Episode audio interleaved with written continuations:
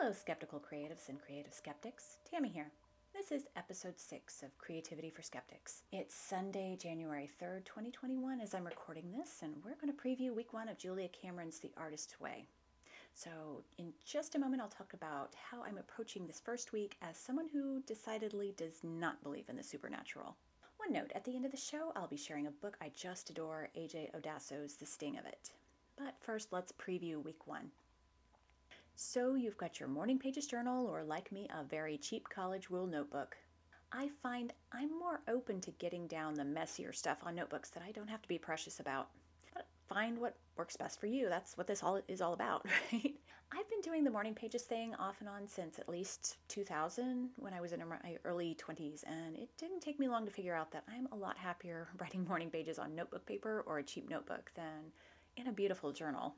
On a later episode, I will talk more about how my morning pages have evolved over time and why I still find them useful after 20 years.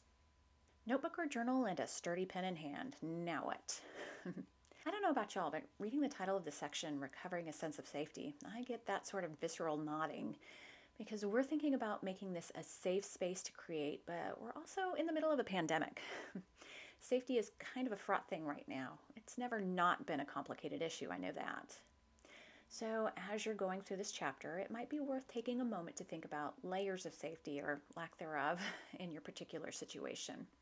On page 30, Julia Cameron talks about core negative beliefs, and she lists a few examples. I'd like to add an example of my own because the way art is distributed and consumed now is very different from how it was in 2002, which is the date of the edition I have, and 1992, um, the original copyright date. Um, so, for example, artists have to spend all their time on social media, uh, which I'm terrible at, by the way. So, just something to think about right now. Another one, and I'm sharing this with embarrassment. in high school, I wrote poetry and I wanted to be a published writer. But I read somewhere that if you can't be truly happy, you can't be a poet. Now, I have no idea who said this or what I read it in, and I haven't had any luck looking it up, and really, I haven't really tried much to be fair. As depressed as I was as a teenager, this dashed a lot of the hope that I had. So, if any of you have read anything as untrue as this, let me tell you, you can be a poet or any kind of creator even if happiness is hard for you. So, that was one particular pile of bovine excrement I've moved past. You can too. Anyway, on to the tasks. Here's where you do the bulk of the work to get you where you want to be. First one is the morning pages. I'm going to second her instructions. These are for you only. Don't share them. Don't even think you might possibly one day share them. Maybe, just a little. Mm-mm.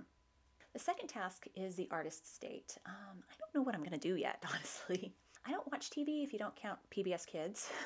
so I thought about watching a travel video or something like that. Um, actually, I told myself that when I finish the draft of the mystery that I'm working on, I could watch The Crown or something like that.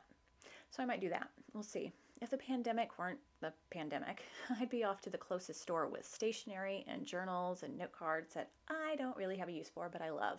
Anyway, let me know what you do this week. And I recommend doing the rest of the tasks, even if it seems like there's a lot of them, uh, because you might surprise yourself with what you dig up. I have been in the past, and that's always been useful. I will be doing them again, and my answers now will be quite different from those I wrote 20 years ago. I should also say here that I posted the past few episodes over at Free Thinking Ahead, which is my blog over at Free Thought Blogs. I'll put a link in the show notes. Um, I'm thinking that that's going to be the best place for comments and questions since I have the transcripts up there as well. And it's my plan to keep posting the transcripts there. So that's it for our week one preview. Feel free to comment over at my Free Thinking Ahead site or send me an email info at tdwalker.net. I'll include that email address in the show notes as well.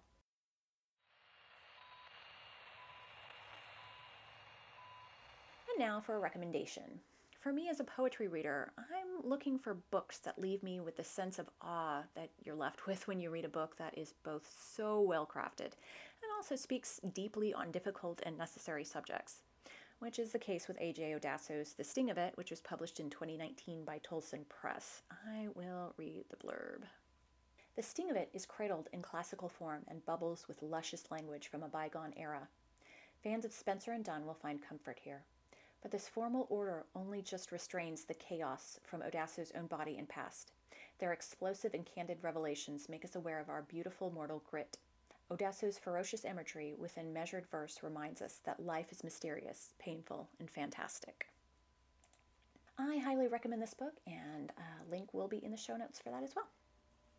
So that's it from me today. If you have any questions about creativity you'd like me to address, feel free to send me an email, info at tdwalker.net, or post a comment over at my blogs, freethoughtblogs.com slash freethinkingahead.